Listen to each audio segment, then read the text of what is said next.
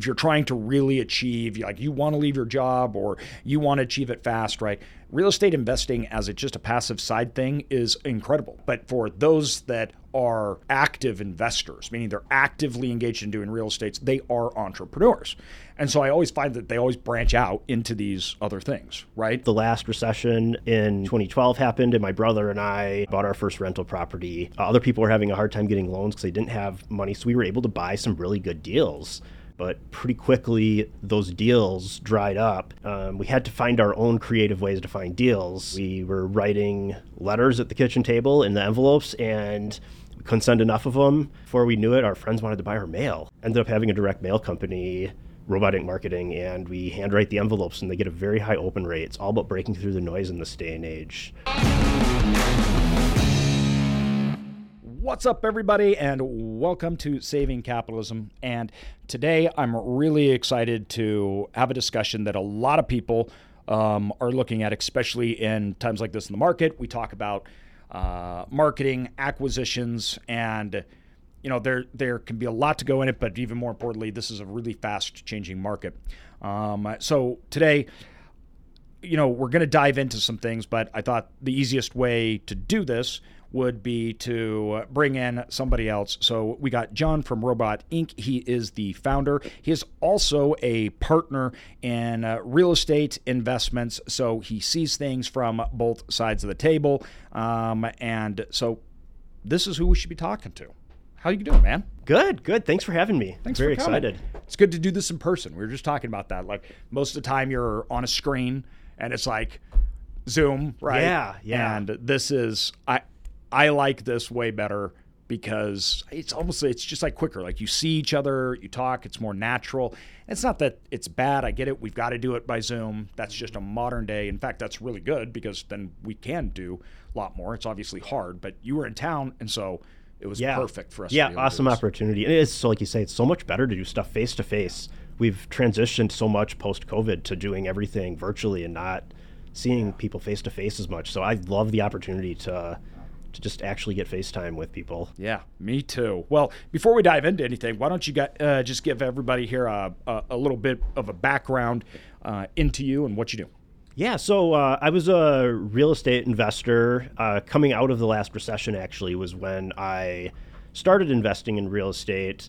And I'd known my whole life that I always wanted to get into real estate investing at some point. I grew up with a dad that was in, like, owned rental properties, was doing it, and I saw the opportunity. I learned a ton. I knew the rule of 72 before I was probably in middle school uh, at a high level. But um, you know, I knew I always wanted to get into it. The last recession uh, in 2012 happened, and my brother and I, coming out of that, bought our first rental property. Uh, it was really great and easy to buy coming out of that for us because we had cash and uh, other people were having a hard time getting loans because they didn't have money. So we were able to buy some really good deals uh, coming out of the last recession. But pretty quickly, those deals dried up, and our real estate investing journey uh, transitioned, and um, we had to find our own creative ways to find deals. Uh, we were writing letters at the kitchen table in the envelopes, and we enough of them.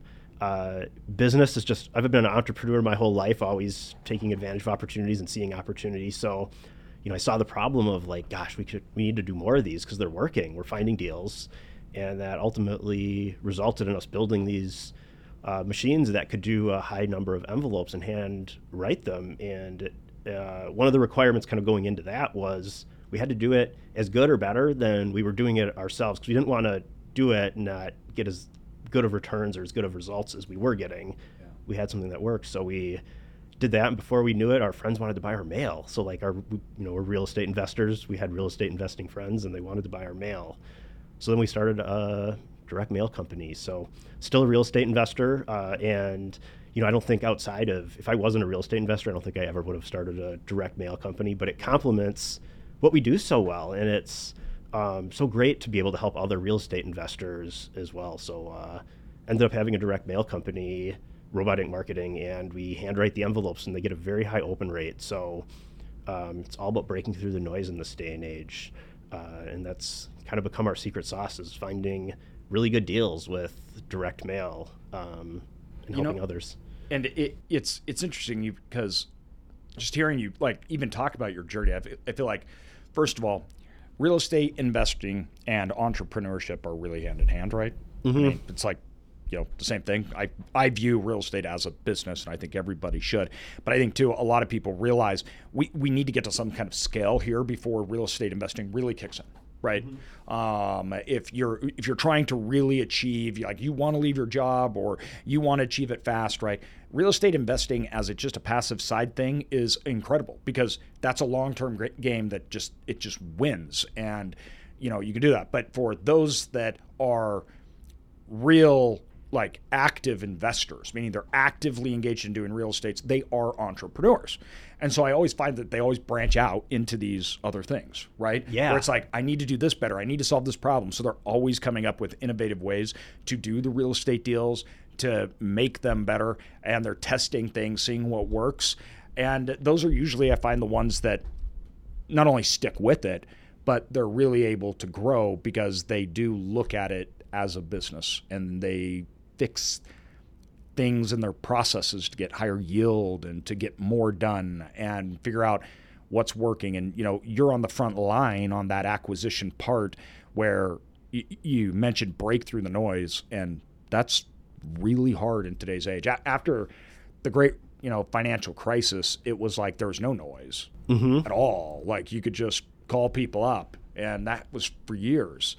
And um, that was rare uh, but now we're back to normal real estate markets yeah. where there's competition and there's lots of it. More than ever before. more than ever. It's wild. And one of the reasons is is because information is open and free. People are listening to this podcast right? They're like i'm here to learn. And that's awesome. We love that. But it does also create competition. And when we look at you know what you're doing and why we work with you and uh, we, we've sent out you know for us we've sent out uh, we were kind of discussing before, but around 2,000 type mailers, and I'll get into how we we, we do their or envision that or whatnot. But we're doing a very big round. Uh, around, I think we'll probably do 10,000. Um, and uh, that's because we're trying to, we, we, we, need more volume. We need to cut through that noise. And uh, when you were originally doing it, it was for yourself. Walk me through, though, how that evolution of your company got started? It was just individual clients? Was it just like one or two? Was it quick, or did you have to then go out and market to people, or was it you hit a good niche, you know, it was organic, and then you just had customers coming in?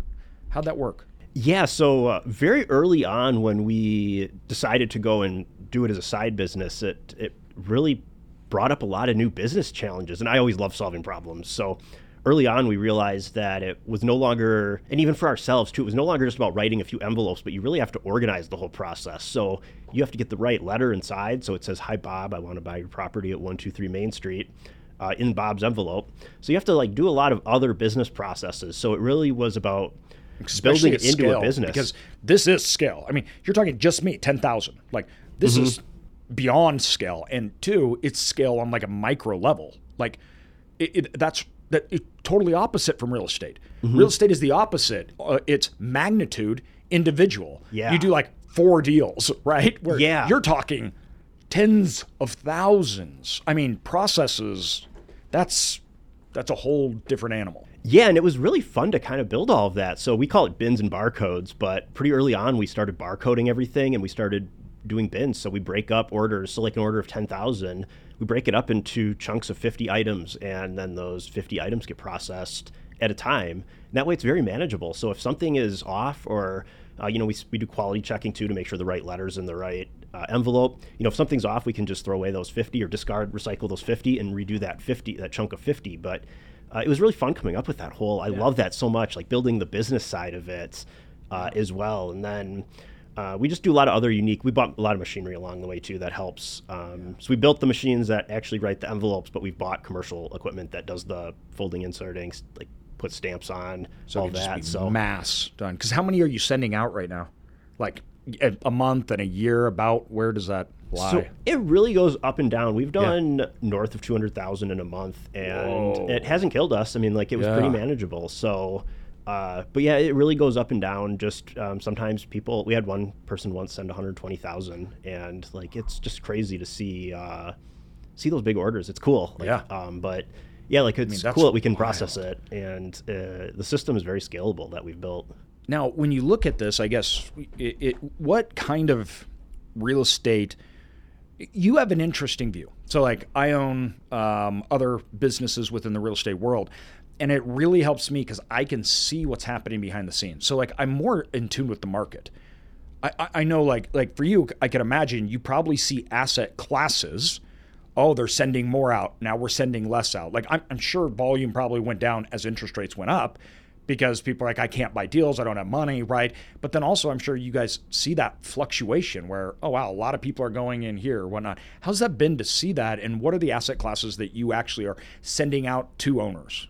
So yeah, the uh, from the Robot Ink. side, we have we've seen pretty much everything. So like you guys do self storage. We've seen a lot of land investors. We've seen yeah, I knew nothing about land uh, a couple of years ago, and I've been very interested just to learn. It's been interesting to learn about it. People are doing very well doing Very land.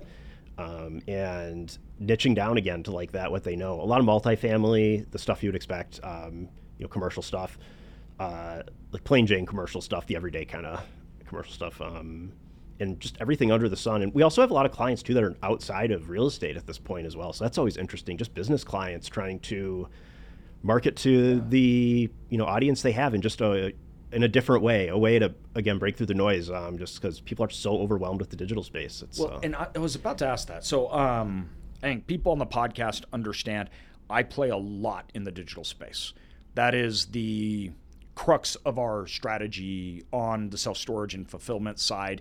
We spend endless amounts of time. It's why we and other investors got together to build a software company so that we could see back end data, that we could get customer acquisition higher. Like, I, I mean, like, we're like, that is the top line. I was with my CEO yesterday, last night. We were sitting in the offices last night, and he had frustration because of some of the things on our digital ad front that was coming or whatnot.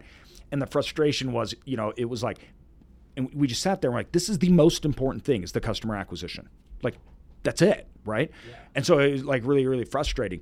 And what we found in our space is it was a superpower for us early on because nobody was doing it. Yeah. So our cost of online acquisition, man, it was nothing. It was pennies. Now it can be hundreds of dollars. And it's blanketed. Like it's it's even hard to break through. And one of the problems that with the digital ad marketing space specifically is that it is so leveraged to the big guys. And a lot of people really don't understand this that they can dominate that first page. And that's all that matters. That first page. And so like I think what was a big superpower and everything, it's gotten way harder and a lot more competitive. And obviously, too, like if you look at it, and it's the reason we're sending mailers, things like that. But I I'm assuming, though, too, you've seen that. And so why don't you talk a little bit about the differences and obviously the pros and cons of each. I we do both. We don't believe necessarily you do one. Um, we do things differently for different reasons as, as well, which we can also get into that and how we mix it up. But talk about that. Let's talk about the marketing, digital versus what you're doing, um, conversion rates and pros and cons. Yeah, so I don't think there's anything wrong with digital either. So obviously we're big on direct mail because we have a mail factory going, but you know you got to do what works. And uh, I think direct mail has been something that over time, you know, this digital stuff all came out, everyone flocked to it, and then people kind of were doing less and less direct mail. So as people were doing less and less direct mail, behind the scenes the postage prices kept going up and then more and more people quit doing it. And there's very few people doing direct mail when you look at the whole e- the, the whole landscape and uh, and all your competition. So i think you can really get an advantage from you know when someone comes home at the end of the day they've seen 2000 ads you know from their phone from their computer at work and everything and then they walk down to the end of their driveway they check their mail and they have something in there that's physical and that if it's junk mail, it might just go right in the you know recycling bin. So you have to make it past the the trash. But uh, you know a lot of those letters that if you can make it past the trash, it'll sit on someone's counter. You know they'll look at it, they'll think about it. They're holding it. It's something physical. They're holding. Uh, it's not like on a web page where they're once they're gone, like uh, that ad's gone. Um, but again, like it's about I think being smart, doing a whole mix of things, and when you get something that works, just you know following it a little bit more. And So uh, th- you mentioned this. I want to ask you this real quick because this is, I think, important when it works. Let, let's talk about the direct mail. What works and what doesn't work? Because I, I think even like online ad stuff, I think we say direct mail, but also obviously there's a right and wrong way to do it, right? Yeah. Yeah. So with direct mail, I think the best way, uh, and it, it really depends on your industry, what you're doing. There's so many variables. But for us, when we're out trying to find mom and pop owners, I think that you can Which is what we do. yeah. Yeah. I think you can go two routes. You know, you want to uh, project that you're professional and have a brand and you're a, a company that's stable and really uh, plant yourself as like a legitimate player. And the other uh, way you can play it is by having a very simple letter that's not crazy branded, like makes it look more like it's person to person. Because at the end of the day, you know, the the uh, real estate asset might be owned by an LLC, but it's a person that you're working with. So you're creating a person to person relationship or contact. And uh, sometimes a really simple, basic letter that's not really long can be very effective too, just straight to the point. Uh, people have such a short attention span in this day and age that even a long letter sometimes they will. Uh, not want to read the whole thing. Yeah. So, um, but yeah, one of those two, either very like professional, uh, we can get the, the deal done, you know, we're well funded, all that, or, you know, hey, I was in your neighborhood, drove by your property, give me a call at my number, and I'd love to, you know, see what your plans are for it. Yeah, I. It, it's interesting because I know obviously you guys are split testing things, and each market's different, and I think that also comes down to probably really knowing your customer. And identifying, like you said, every asset's different. If you're a homeowner versus a business, um, those are probably two different. And understanding the motives of why they may want to sell, so you can hit that in the letter. All those things become very, very important as opposed to just blank masseting flyers out the door of a plane. Yeah, absolutely. If you're gonna go and, and we've I've seen this so many times, people are just in today's day and age impatient. They want that instant, you know, response rate. They'll just go out and buy a list for twenty nine dollars from somewhere. The list is no good at all, and then they'll spend a ton of money mailing it, get no results, and be really frustrated.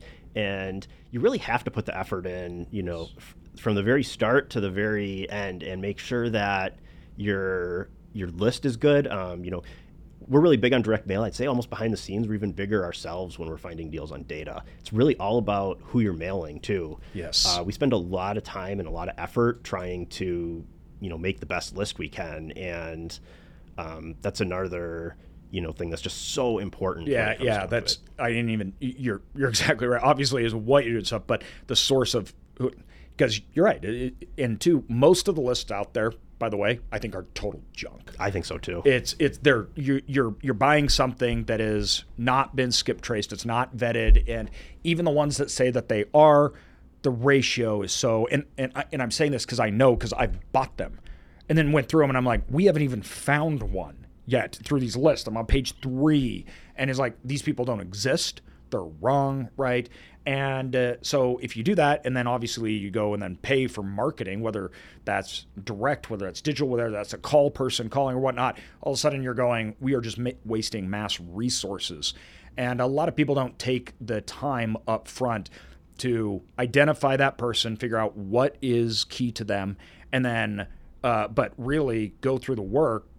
I mean, at the end of the day, I would ha- rather have a good solid list of 20 people I know that are real than 200 people of a crap list, right? And 20 people that I know actually want my product. Yeah. That I know actually want it. We, some of those lists you may be m- mailing it to, and it's the totally wrong kind of homeowner that you're mailing it to. They're not, they're, they're renters. yeah, And they're like, well, this is junk, throw it away. Obviously, I'm not going to sell a home. And that's just a waste of your money and time. And then you're frustrated saying, I'm not getting results. This doesn't work. And then you stop. I think the more effort you put into the data, to even yourself or your company, uh, it's it's great because then you're learning as you go as well. So if, especially when you're after niche asset classes, when you really spend the effort to you know look at each one and treat it as though it's a million dollar deal.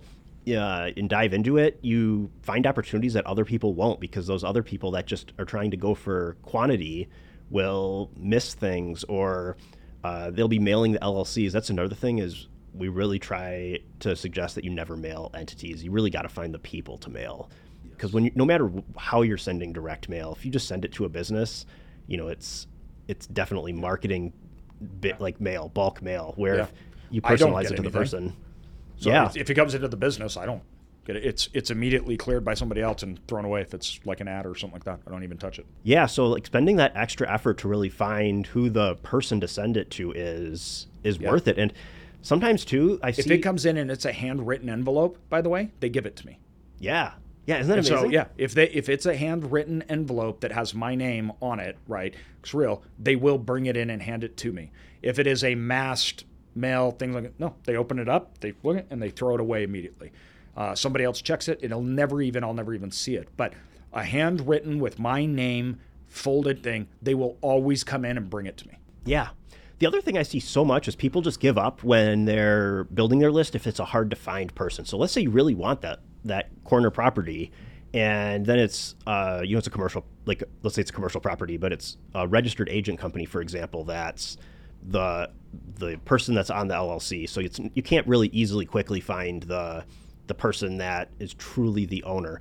Those are the best, in my opinion, to go and put that extra effort into because no one does it. Everyone just skips that one, goes on to the next one because it takes too much time to look those up. But if you just spend the extra 10 minutes to go and do a little bit more digging, research, you know, oftentimes uh, those people that use those registered agent uh, service companies like that hasn't always been that way. So if you just go back and look at the history of their filings through the different um, like state corporation uh, register, um, like the in Wisconsin this is WDFI, um, but like the the registering where they register the LLCs, you can uh, really find those people. Uh, and the same goes too for like old tax bills.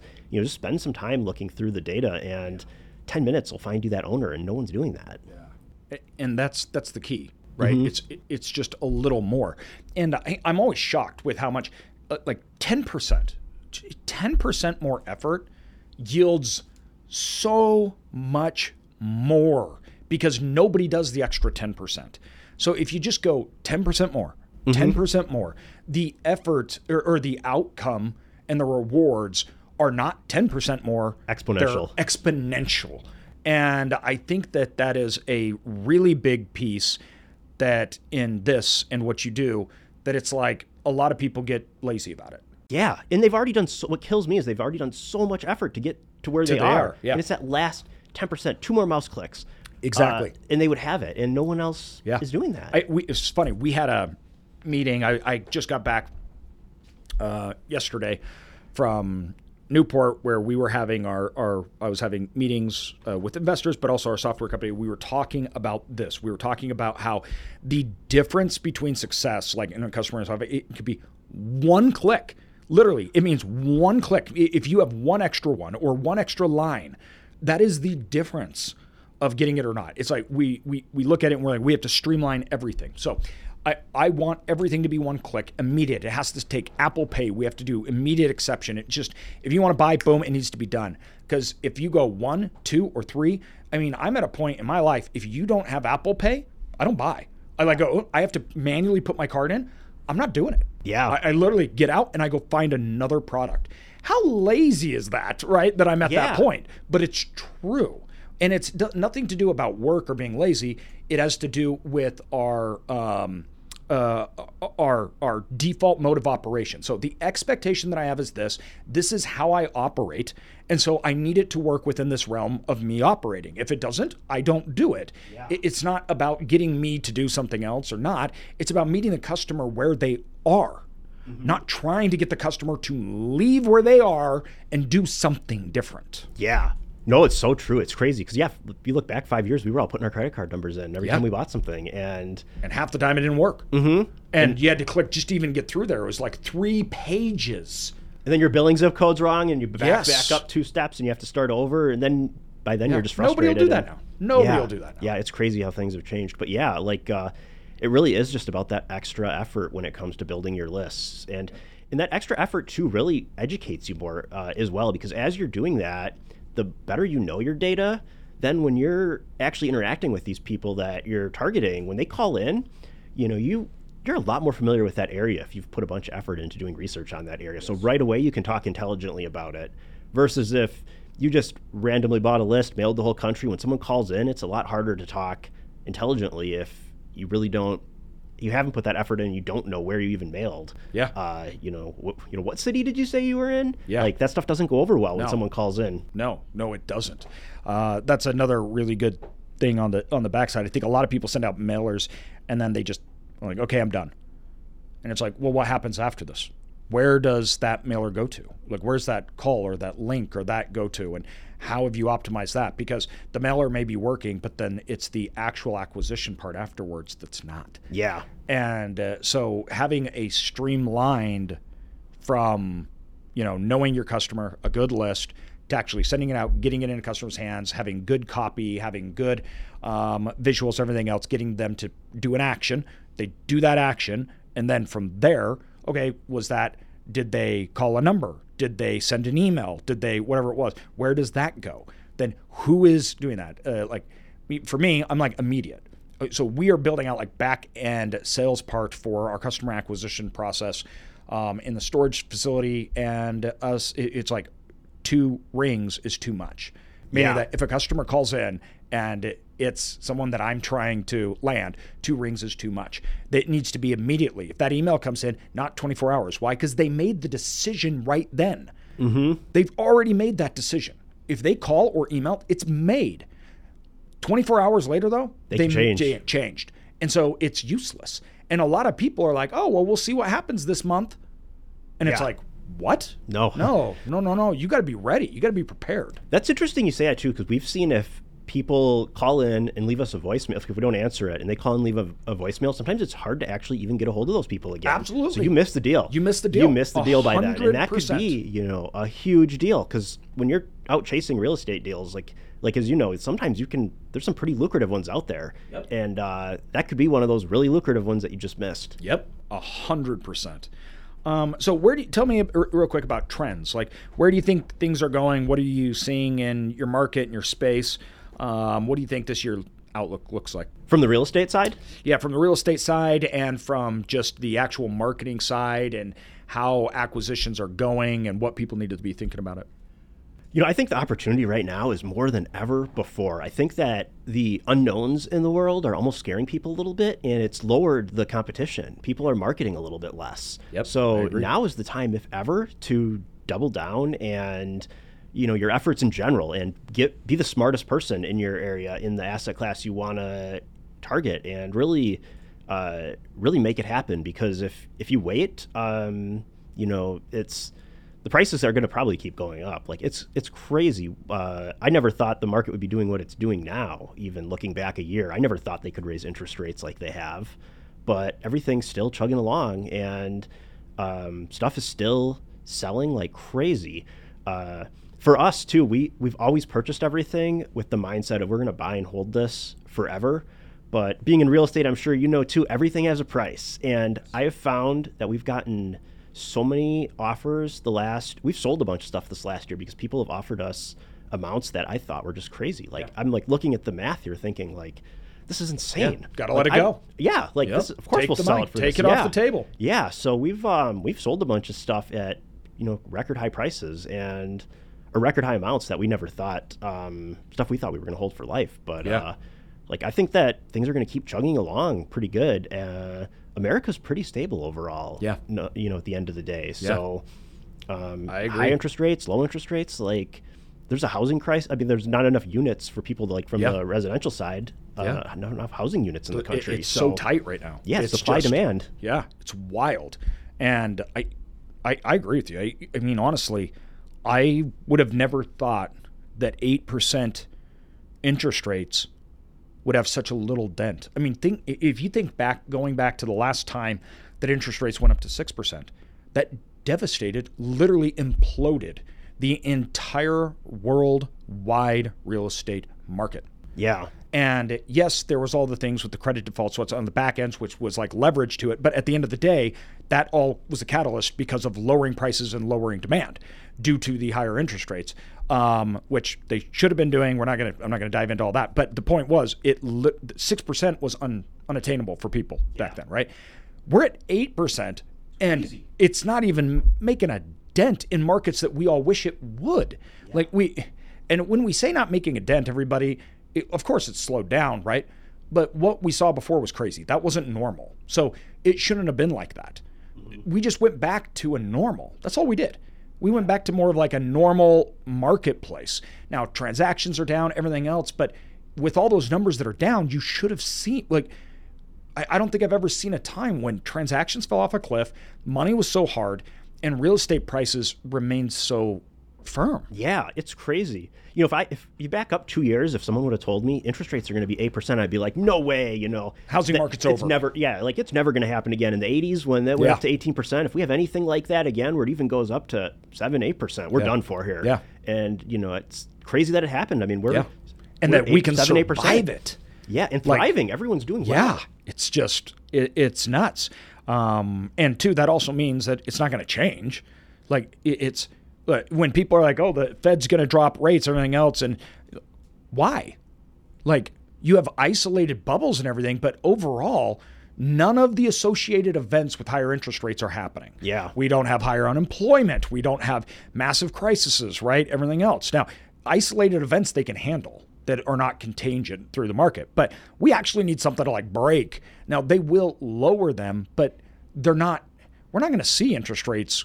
We'll never drop. see it at three percent again in our life. I, I, actually believe that too. I believe that those days, it was only a 10 year period, really a 10 year period we even saw that, that that ever Yeah. existed. I, I, I actually believe that. I believe I don't we'll never we'll see it see again. it.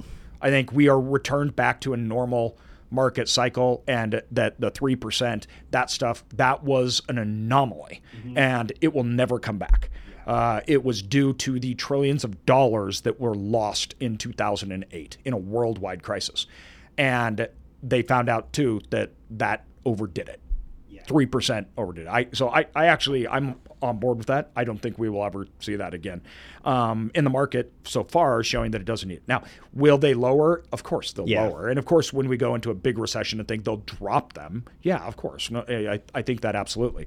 But to the level where we were like two point six people were getting and stuff, I, I I think we'll see more like fives. Yeah. You know, more of a Yep. normal. more of a normal, Yeah. how it how it used to be, Yeah. um, uh, market. And I think that you know understanding that is really important because you shouldn't be waiting for something that may never happen Mm-hmm. before you're active or want to play, and all of a sudden the market keeps going, and three, four, five years later you're like, I'm still playing catch up. That's what happened during the Great Recession. During the Great Recession, we were doing deals and everything, and everybody are like, "You're stupid because this is all going to keep falling down." Mm-hmm. Then all of a sudden, 10 years later, they're trying to play catch up, or five, six years later, Yeah. and try to go out and buy after they'd already lost those bottom prices. And it's one of those things where it's like you can't time this stuff. So you just have to keep going. deals. It's Keep going. continuous. Just yes. it's a never-ending thing. Just keep finding deals that make sense in the present day with the current conditions. And, Exactly. You know, there's different factors that play, and interest is just one of many. Just one of uh, many. Many factors. Um, Which when- we and which we're seeing now. yeah, Um, but the less competition, that's the good thing. yeah. Because it really is. then Uh, you you can get more deals. I think it's harder to get deals now because there's less deals, but th- there's way less competition. yeah, for uh, sure. in our industry and others. I mean, a lot of the overall demand and and hype around it, right, is kind of gone. It's Yeah. it's really kind of died down, and we see that across the board. Whatnot. That's not a bad thing though. When you are when you're a buyer, and there's less buyers in a market, that's always advantageous to you. But for some reason, people were so groupthink. It's like, no, if everybody's excited about it, that means it's good. It's actually not true. That's actually the top. yeah. And so it's the other way around. Uh, so I agree. I mean, obviously, hence the reason we're marketing more. And Yeah, I think the deals too are always going to be out there. So you always have people that are in different situations, different places in life. Uh, so we actually we own a grocery store, and it was really interesting. You know, we don't own the operational business; yeah, yeah, we just own the real real estate. estate. And the person we bought it from, uh, he had owned the business and the real estate. He had sold the business, but the person that bought the business just for whatever reason didn't want the real estate. So the that was part of the opportunity, and the other part of the opportunity was it needed a new roof.